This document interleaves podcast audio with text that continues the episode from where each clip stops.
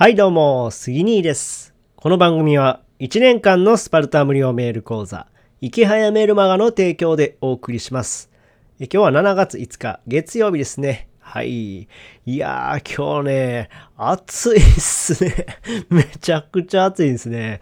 はい。一気にね、大阪気温上がったなーっていう感じで、もう今年はね、初かな？昨日からかな？昨日から初めてあのエアコンつけましたね、うちは。はい。でも暑いなと思って汗だらだらになりながら、え今日過ごしている感じです。はい。えっ、とですね、まあね、暑くなって、まあ季節の変わり目なんでね、こう、夏バテとかしないように、え皆さん気をつけてください。はい。えーそれではですね、え今日のテーマを話します。えー今回のテーマはですね、初心者向け文章力を上げる方法という話をします。えーまあ初心者だからこう文章が下手で、まあ、どうやったら上手くなったら、えーどうやったら上手くなるのかなっていうふうに、まあ、悩んでる人っていると思うんですよね。うん。で、まあ僕自身もですね、最初は本当文章むちゃくちゃ下手くそでした。うん。でもそんな中でですね、あこれをやっていって、どんどんどんどん文章が上がっていったんですね。文章力が上がっていったんですよ。その方法について今日は説明します。はい。まあ、結論から言うと、インプットとアウトプットを増やす。これが大事ですね。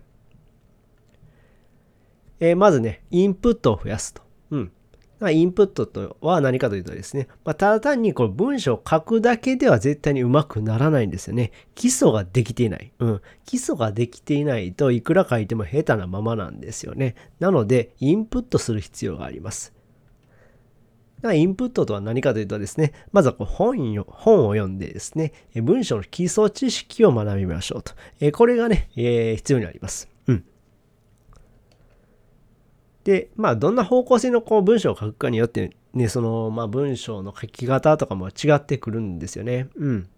で、もしね、えーまあ、自分がセールスライターになりたいのか、ウェブライターになりたいのか、えーこれによってね、書き方も変わってきます。はい。まあ、セールスライターって何かっていうとですね、えー例えばホームページのあの LP、ランディングページとかあるんですよね。まあ、ランディングページって何かというとですね、あの、セールス用の、えー長いね、こう、ホームページでこう長いページあるの分かりますかね？縦長の長いページ。ああいったね、えー商品を購入するための、えーページ。えーそれがですね、あの、セールスページになるんですよね。なので、セールスールスライターっていうのは、それに特化したライティング技術を身につけたりします。うん。でですね、まあ、ウェブライター、ウェブライターとか、あとブログとか、えーやる人っていうのは、基本的にですね、えーまあ、受注があって書くとか、自分でブログを書くとか、えーそういった感じのですね、えー記事ですね。記事を書くのはウェブライター、えーもしくはブログを、え書く人っていう感じですよね。うん。で、これによって書き方は変わっていきます。覚える基礎知識が変わってきますね。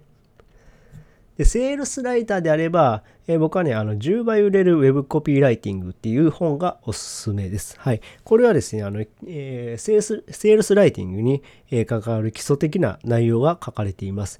えー本自体はね、すごい薄いんですけどね、まあ、これさえ読んでおけばね、あの、ほとんどバッチリって感じですね。はい。なので、えーセールスライター目指す方であれば、この本を読んでおきましょう。で、ウェブライター、えーもしくはブログをやられる方っていうのは、沈黙のウェブライティングっていう本がおすすめです。これはですね、あの、すっごい分厚い本なんですけども、まあ、漫画形式で書かれてるんで、読みやすい本です。はい。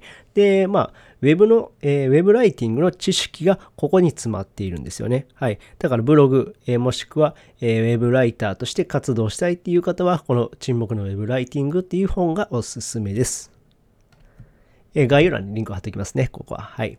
で、次はですね、えーとにかくアウトプットする。うん。で、このインプットした、本でインプットした内容をね、そのまま心の中に留めておいたら意味ないんですよね。はい。何にも身につかないです。はい。なのでですね、このインプットした内容をですね、まずはアウトプットする。これが大事になりますね。うん。で、アウトプットにはブログが最適です。はい。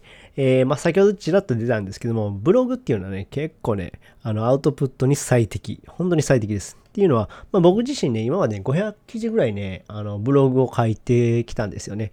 えー、まあ、いろんなブログを書きました。もう失敗ばっかりしてるんですよね。あの、最初に立ち上げたブログとか、なんか腰痛のブログとか、えー、その、妊活のブログとか、なんかいろいろね、あの、えー、しょうもないブログもいっぱい書いてきたんですけども、えー、そんなんとか、あと自分のまあ公式のブログであったりとか、えー、Kindle 出版のブログとか、いろいろ書いて、書いてきて、その中でまあ500記事ぐらい書いてますね。トータルでそんなぐらい書いてですね、その中でだんだんだんだん文章力が鍛えられたんですね。それはインプットした内容をアウトプットする。